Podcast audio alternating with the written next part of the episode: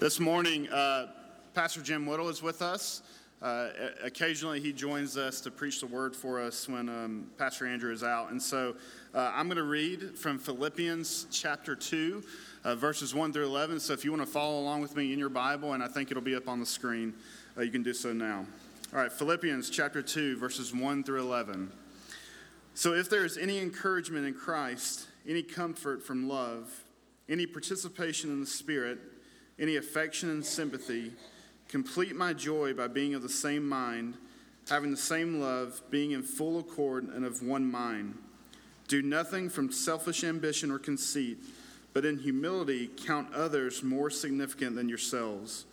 Let each of you look not only to his own interests, but also to the interests of others. Have this mind among yourselves, which is yours in Christ Jesus, who, though he was in the form of God, did not count equality with God a thing to be grasped, but he emptied himself by taking the form of a servant, being born in the likeness of men. And being found in human form, he humbled himself by becoming obedient to the point of death, even death on a cross. Therefore, God has highly exalted him and bestowed on him the name that is above every name so that at the name of Jesus every knee should bow in heaven and on earth and under the earth, and every tongue confess that Jesus Christ is Lord to the glory of God the Father. This is God's word.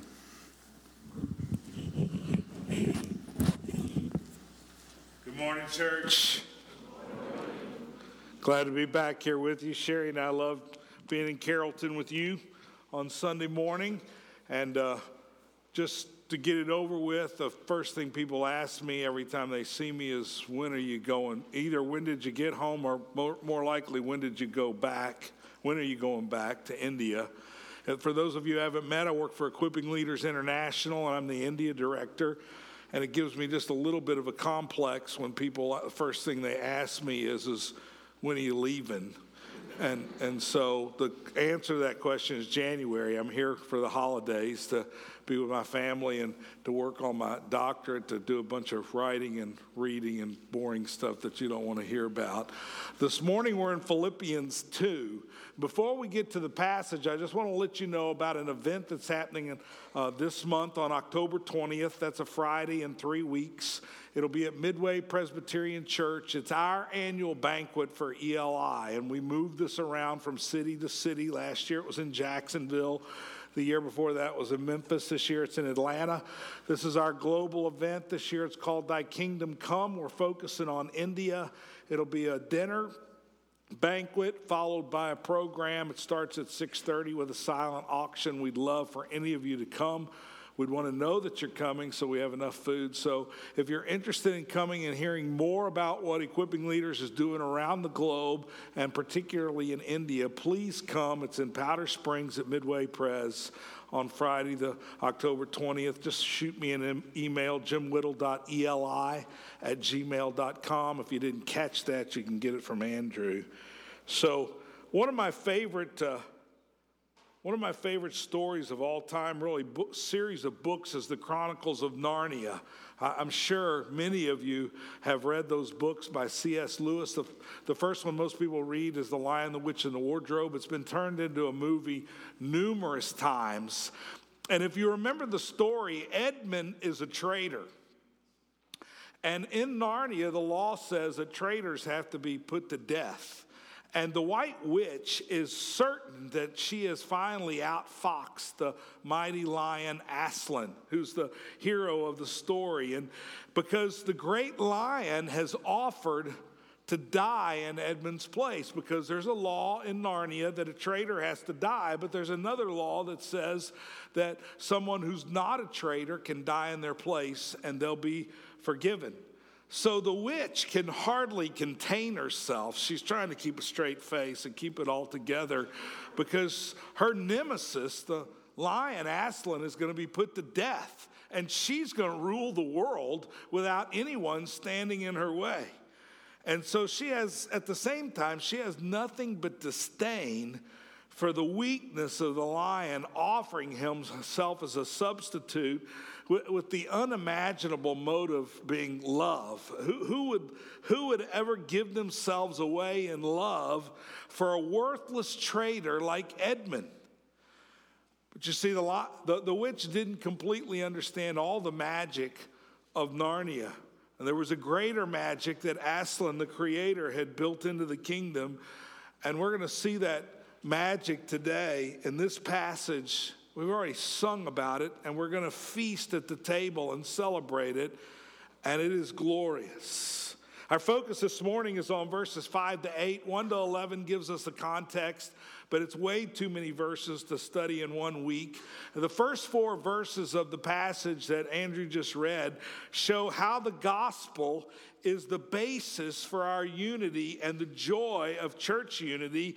And then in verse 5, Paul moves from exhortation and instruction to illustration. He points us to the humility of Christ. Now, the temptation for Presbyterians at a point like this is to get really bogged down into the theology of the passage and maybe even spend weeks studying the nature of Christ. But you see, the Bible's not a systematic theology textbook, it's the history of redemption focusing on the Lord Jesus. And so the lesson is not centrally about the theology of the nature of Christ, though that's in there. The core lesson for us this morning is about humility toward one another. And the theology is there because it's understood by the Philippians already. And the imperatives of the Bible are always built on the indicative. So we're going to do a little theology and then we're going to apply it to my life and to yours. I have three things to share with you this morning from this text. Three points I think they're in the bulletin. The first is, is that we are e- that Jesus is equal with God. Now, have you ever met anybody in the church who says something like this? Well, you know, I'm, I'm not really into doctrine. I, I just want to go to church somewhere where I, I, can really feel the presence of Jesus and I, I feel the warmth when we sing and, and, uh, and just really feel the joy of being with God's people. And, and I, I don't know if you've met folks like that, but I, I've met quite a few of those folks over the years. Maybe it's you. And, and my response is always the same. I always ask, well, who is Jesus? And, and, and the answer to that question, of course, is doctrine. And so it's just my nature. I can't resist asking the question who, who is Jesus? Is he God? Is he man? Is he both? Well, Paul says here that Jesus didn't consider equality with God something to be grasped. And some people over the years have come to the conclusion that this means that Jesus was not God, that he was something lesser, and that he was not equal with the Father. But you see, that would miss the most obvious point that Jesus, Paul says that Jesus by, was by nature God, and he was in the form of God, and that means he is God. Well, one year at Christmas, when Sherry and I and the kids lived in Florida, uh, about 20 years ago, I was standing on the top of my six foot step ladder, you know, on that step that says, Don't stand here. And uh, I, I, I was hanging the lights, the Christmas lights, and I was up at the top of the gable, and I was on my tiptoes on that step. And uh, my son Josh was behind me helping me. And all of a sudden, the sand started to shift because it's Florida. And the ladder started to go. And I'm going down. And I grab on to the roof right there, grasping at it. And if I was a superhero, I would have held on. But since I'm not, I fell down.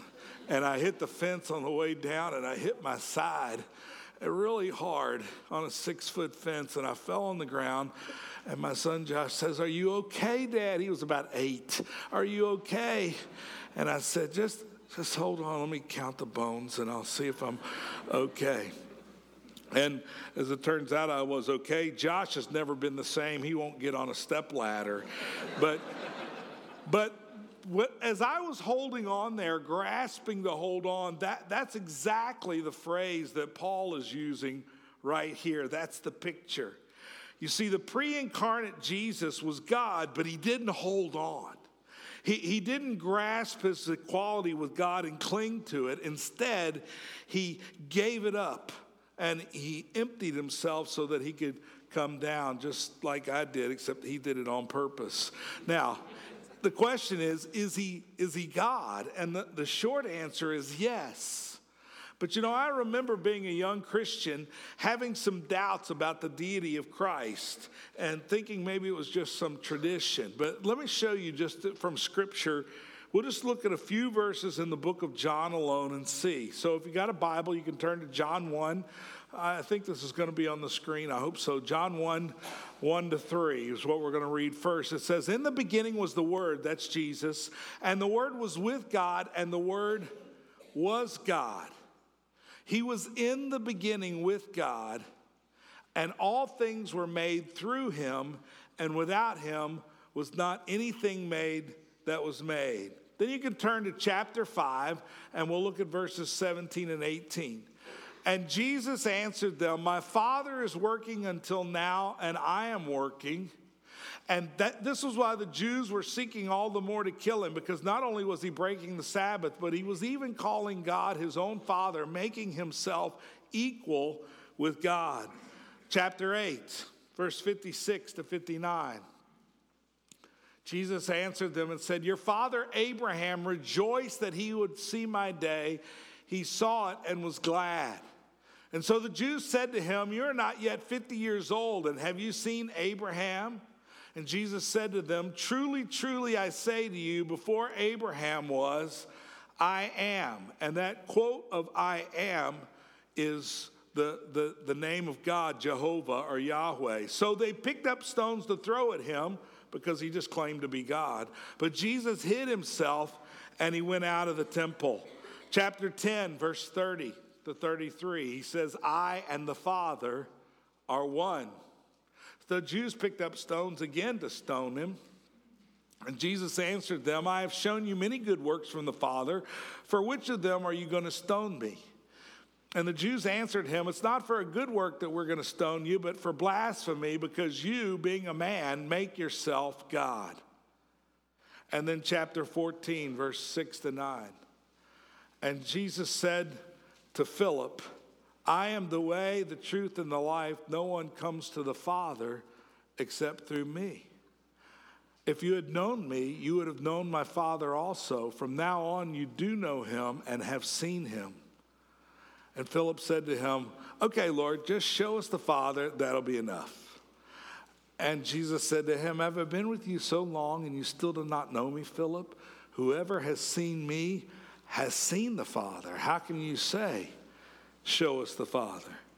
And then, chapter 17, on the last night of his life, as he was praying, when Jesus had spoken these words, he lifted up his eyes to heaven and said, Father, the hour has come. Glorify your Son, that the Son may glorify you.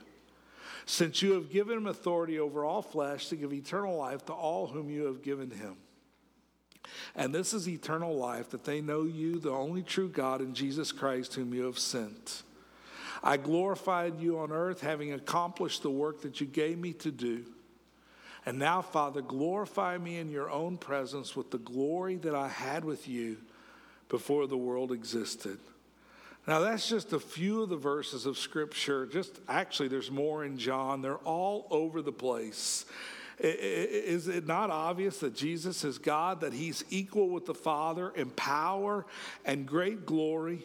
And you know, the Jews modern people read some of these and they say, well, Jesus wasn't really claiming to be God. Well, the Jews had no doubt about what Jesus was saying. We read it several times, and he, they were going to stone him, and Jesus, who was prone to correct error, never corrected them. And, and to drive it home, I usually list out four things to show Jesus is God. First, Jesus has the names of God. He's called Lord. He is the great I am. He, he, called himself that in John 8. He says the same thing when he walks on the water.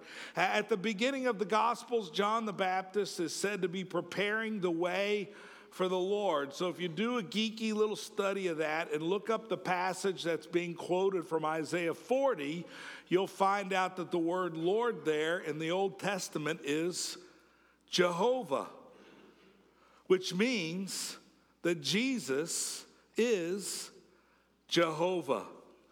And, and in Revelation 1, Jesus is called the first and the last and the living one. Uh, both are names of God alone. So, first of all, Jesus bears the names of God. Secondly, Jesus does the works of God. He heals the sick, He drives out demons, He raises the dead, He, he controls the wind and the waves, He walks on the water.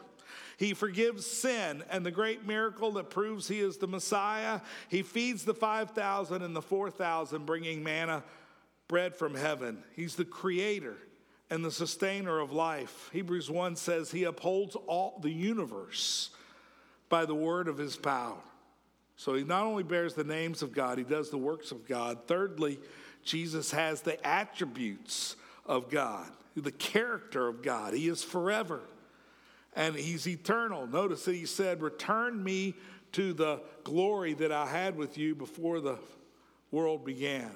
He was in the beginning with the Father. He is forever and he's eternal. He knows their thoughts when he's around them. He, he is sinless. Colossians 1, I think you've studied it. It says he is the image of the invisible God. Hebrews 1 says that he's the exact imprint or the exact representation of God's nature. So, fourthly, Jesus receives worship. So, not only does he have the names of God, not only does he do the works of God, not only does he have the attributes of God, but Jesus also receives worship. Now, for anyone to be worshiped and, and receive worship in God's place would be idolatry and blasphemous. But Jesus never corrects anyone for bowing down and worshiping him and calling him Lord. After the resurrection, when Thomas touches his hands and his side and sees the scars, he bows down before him and he says, My Lord and my God. And this happens all throughout the book of Revelation where Jesus receives worship. You know, we have an old saying in the South if it looks like a duck, and it walks like a duck, and it sounds like a duck, and if it tastes like a duck, it must be a duck. Well, Jesus has the names of God, He does the works of God, He has the attributes of God, and He receives the worship of God. There's only one conclusion to come to He must be God. So that's the first thing we saw in this passage. I promised you a little theology. That's it, right there. The second thing we see in this passage is that Jesus gives up that equality that, that he doesn't grasp, but instead he takes on the form of a servant. Look again at Philippians chapter 2 and verses 6 and 7. He says, Though he was in the form of God, he did not count equality with God a thing to be grasped, but he emptied himself by taking the form of a servant, being born in the likeness of men. So the eternal word, the second person of the Trinity, the Son of God, the Lord of glory, he set aside his rights to his throne and the glory of his name, and he became a bondservant he, did, he didn't cease to be God, but he took on the form of a servant. He, he became a human, made in the likeness of men. Now, the church and history has often had a strange relationship with the Bible's clear teaching that Jesus was fully God and fully man. It's a little hard, I know, because you're one person and one nature. And then somebody says, well, the God is Trinity. He's one nature, three persons. And then somebody says, in the second person of the Trinity, Jesus, he's one, one person and two natures. And you kind of, your head starts to hurt. At least mine does. If you think too much about it, it will hurt. But the Bible clearly teaches it. So just because I haven't experienced it doesn't mean it's not true. I don't know what it is to be like an elephant and be ridden. But you see, but that doesn't mean it didn't happen, right? It did happen. So he takes on the form of a servant. He's fully God and fully man. Now, in our scientific age of reason that started about 150 years ago, it's necessary for us in the modern world to come up with proof that Jesus was God, and we just don't believe it. So that's why I walked through that exercise with you. It's a clear teaching of Scripture that Jesus is God. But you know, in the first century, many people denied that Jesus was a man. They had no problems with Jesus being God, but in their worldview, natural things, physical things are evil, and so therefore God would never stoop himself to take on flesh. So that idea that God would become a man was impossible. They'd say he wouldn't do it. So, what does the Bible say? Well, the Apostle John says that every spirit that confesses that Jesus Christ has come in the flesh is from God. You see, because in the early church, they were dealing with the blasphemy that said Jesus wasn't a man. So, in the modern world, we denies God. In the ancient world, they deny he's man. The Bible teaches both very clearly. It was obvious to the people of the first century that Jesus was God, but they couldn't get the human part. But you see, that's why the Bible goes to such lengths to show us his birth. He was born of a woman. It shows us his hunger and that he ate, that he was thirsty, and that he drank, and that he grew weary, and he needed rest, and, and that he died. He wasn't Superman, he was just a man. Clearly, Jesus was a physical man in the flesh. And so, the, the question of this text that Paul's asking is Have you ever considered all that Jesus gave up to become a man? Have you ever thought about that? Have you ever meditated on just how much he sacrificed for you and, and, and for me? He, he never ceased being God, but he did set aside his divine rights. He set aside his divine glory and, and veiled the fullness of his power. Jordan told us that in the 11 months, the hardest thing was that she'd left aside comfort and, and friendship. And those are the two key things that Jesus set aside. He set aside the friendship of being face to face with the Father always from eternity, and he set aside the comfort and the glory of being the one who is worshiped on a throne in heaven. He limited his knowledge of all things. He set aside his eternal riches and became poor for our sake. He veiled the fullness of his power.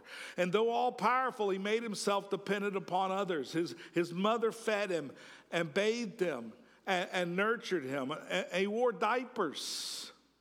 Although he was omnipresent, he tied himself to, to a body, one place, subject to time, just like you and me. He, he set aside his independent authority. Although he was one with the Father and the Holy Spirit, he set aside his rights to divine authority and only did what the Father told him to do. Though deserving of worship in the central place of the universe, he subjected himself to be a servant to a poor family in Nowheresville. It'd be like he was from Bremen or or, or Buchanan or m- maybe Roopville.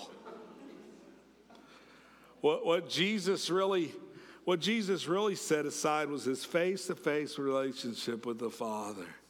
Eternal, undiminished, unfettered. In the garden, we read that passage from John 17. In the garden, he re- yearned to return to the glory of the fellowship with his Father. And on the cross, he cried out, My God, my God, why have you forsaken me? You see, he emptied himself and he became a servant. So the book of Isaiah calls him the suffering servant. It was Jesus' role in redemption to be God's perfect suffering servant in our place. So Jesus says in Mark 10, I'm not here to be served. It's a lesson for leaders. He says, I'm not here to be served, but to serve and to give my life as a ransom for many. Everywhere he went, he carried other people's burdens. You see, the world, beloved, says that the road to glory is through self exaltation and grasping everything you can get along the way power, prestige, possession, position. But in the kingdom of God, the road to glory is always through humility and servanthood and letting go of rights and giving away your things, even your treasure.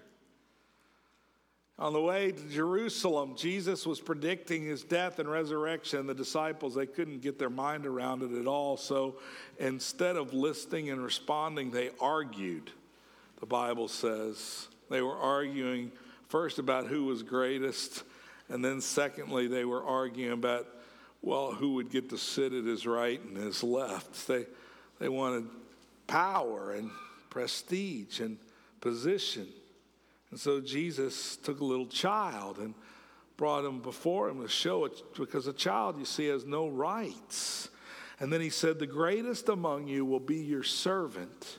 For whoever exalts himself will be humbled, and whoever humbles himself will be exalted. You see, Jesus came in the likeness of sinful man. In other words, he did not have a glorified body. As a man, he had no advantages over you and me physically. He subjected himself to the curse for our sake. Uh, oh, he was sinless, but, but he didn't skim across the water of human experience on a wakeboard, escaping temptation and pain or grief. Jesus ex- uh, subjected himself to the full human experience. Theologians call this his humiliation. He was born of a woman. He was far from the comforts of home on the night of his birth. His family had to run away in, in order to save his life. He subjected himself to the authority of his sinful parents. Now, young people, teenagers, I, I, know that you think your parents are often wrong and they're stupid and foolish and even unfair. But imagine yourself for just a moment the sinless Son of God subjecting himself to your parents. Well, Jesus did that, and so can you. He longed, he, he, right? That's what the passage says, right? Jesus did it, so you're supposed to do it. He longed for his eternal Father's house and his eternal Father's glory, and so at age 12, he couldn't be kept from the deep things at the temple, but it was not yet his time. He grew in stature and, and wisdom, waiting patiently for God's time, working in his family business, you know, still stuck in Bremen. He, he left home again and he depended on others for his daily sustenance. He was misunderstood, ridiculed, and opposed. He was tired and he was often lonely, would get off by himself. His own family thought he was crazy. He was used and bothered and sometimes annoyed. He was confronted with the worst in humanity the worst illnesses, the worst demons, and the worst pride. He, he subjected himself to the mockery of a corrupted trial and the authority of his own sinful elders. And then he, that's what a pastor does. And then he subjected himself to the cruelest death known to humanity, a Roman cross, so hideous that Roman citizens were excluded. And for three hours, darkness reigned on the face of the land as the eternal one subjected himself to the horrors of the cross. His friends deserted him in fear. He was even forsaken and rejected by the Father so that you wouldn't be. He experienced hell for us on that cross. Every human experience you've ever faced, Jesus has already been there. You've suffered pain, He's felt it. You've been humiliated, it was His whole life. You've been forsaken, none more than him. Your grief is his grief.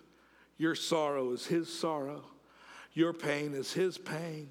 Your rejection is his rejection. Your hurts his hurts. And the good news is is that his joy becomes your joy. He has been tempted in every way that you have, yet without sin. It's hard to imagine, isn't it? What a Savior. And that takes us to the third part of the passage because we're not excluded. And we're going to talk about your attitude and my attitude. That's what he, Paul says in verse 5. He says, Have this mind, have this attitude among yourselves, which is yours in Christ Jesus. Now, the verse is an imperative, it's a command. There's a singular part and a plural part in the grammar when you dig underneath. The command to have the same attitude is given to individuals, it's in the singular. So, the command to individuals is to have the same mind or the same attitude as the Lord Jesus Christ. That's the singular part. The plural part is to whom we are to have the same mind, and that's among yourselves. In other words, Paul is telling each one of us to have the same attitude as Christ toward others. And that attitude we read in verses 3 and 4 this morning. We studied it back in March when I was here. He says, Do nothing from selfish ambition or conceit, but in humility count others more significant than yourselves. Let each of you look not only to his own interests, but also to the interests of others.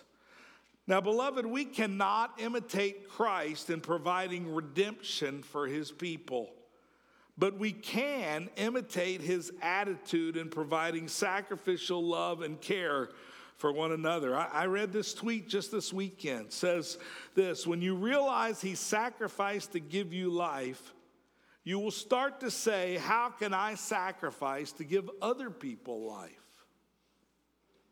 Paul tells us to be like minded to be one in purpose. So it was with the Son and the Father. They shared eternal glory together, agreeing even on the manner in which we might be redeemed, the cross of Christ. Paul tells us humbly consider others better than ourselves. Every step, every moment, every day of, the, of his life, Jesus lived this out in this fashion. He had eternal rights to glory, he gave them up. He had the right to be worshiped, he forsook it. He had divine authority to get his way, he submitted to the Father and to other people. He had the right to be honored by other men, he ignored it. So, Paul tells us to live in the same way for the interests of others.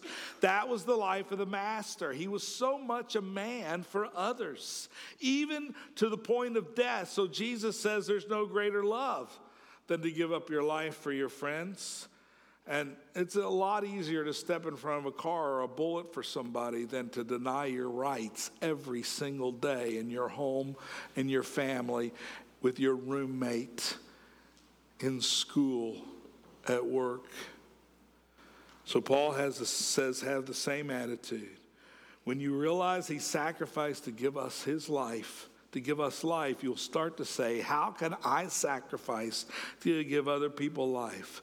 In a dispute, you may be wrong and the, you may be right and the other person wrong, but you see, we defer.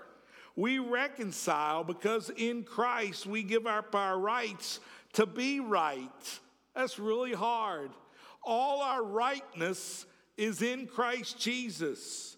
We practice this in personal relationships and we practice it in public ones. Every day there is some disagreement on Facebook and Twitter. Have you noticed that?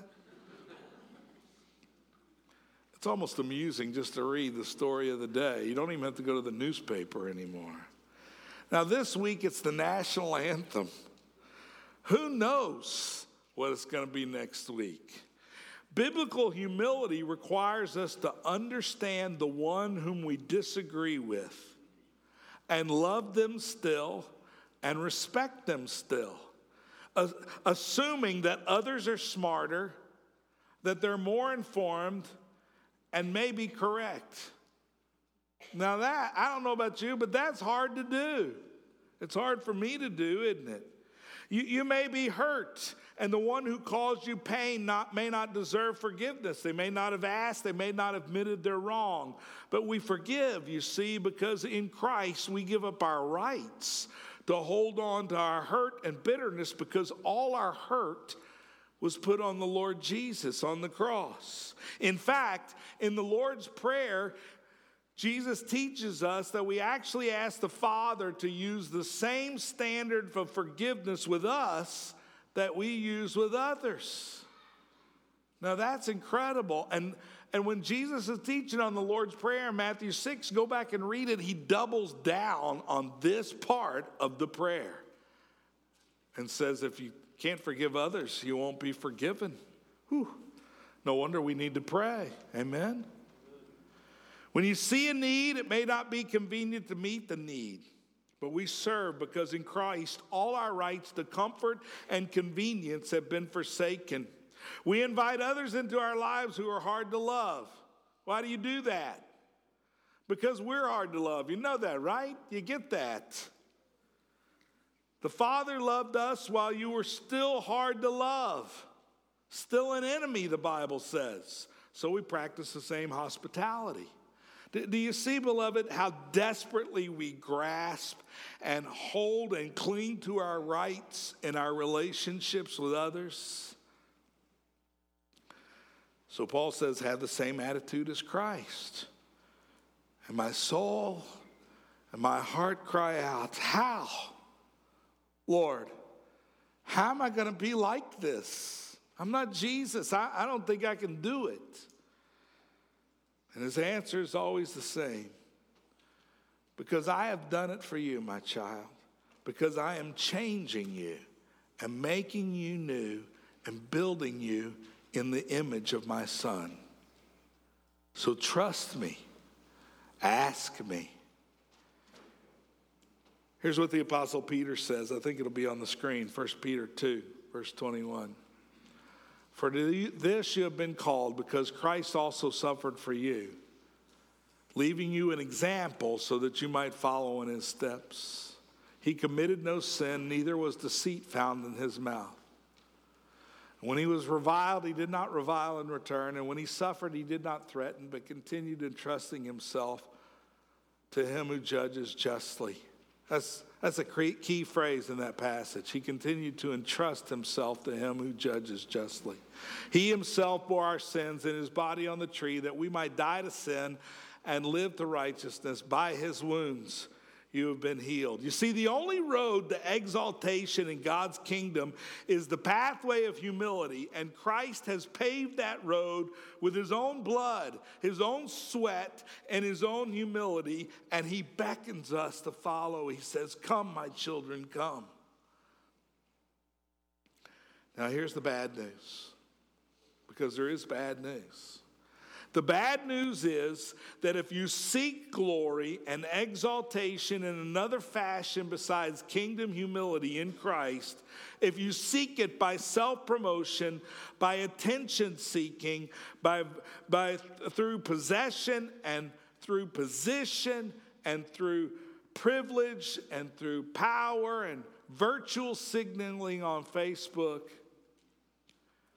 well, if you seek it that way, you will find it. See, that's the trouble.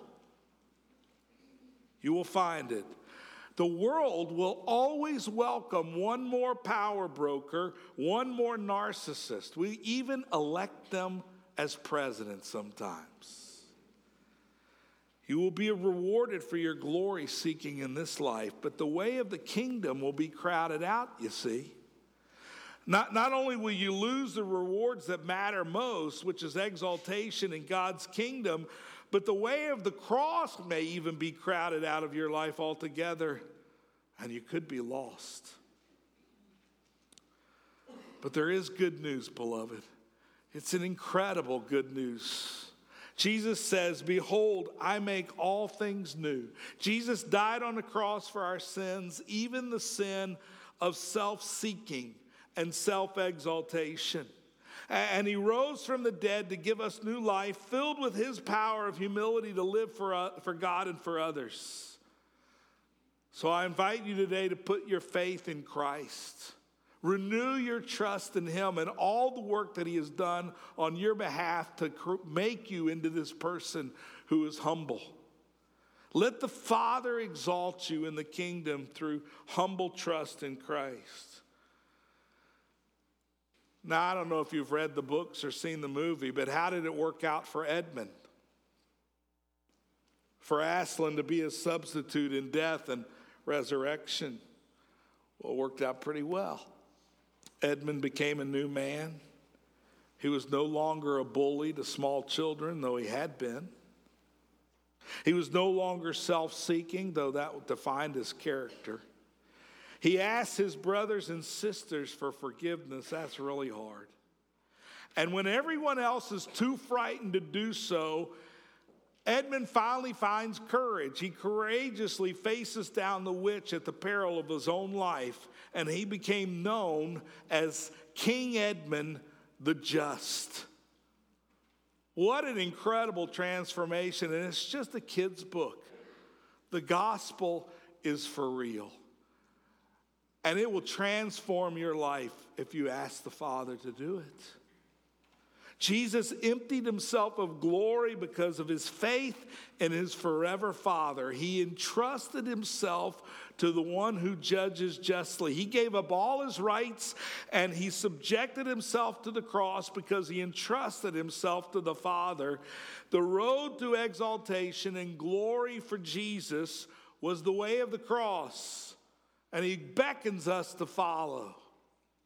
And Jesus believed that the, fa- the, believed the Father that such humiliation on behalf of others would bring him exaltation and glory and would bring glory to the people he did it for. And he makes the same promise to us, beloved. So, my friends, your attitude should be the same as Jesus Christ. For he himself bore our sins in his body on the tree that we might die to sin and live to righteousness. And that, my friends, is the glorious grace of the gospel. Let's stand for prayer.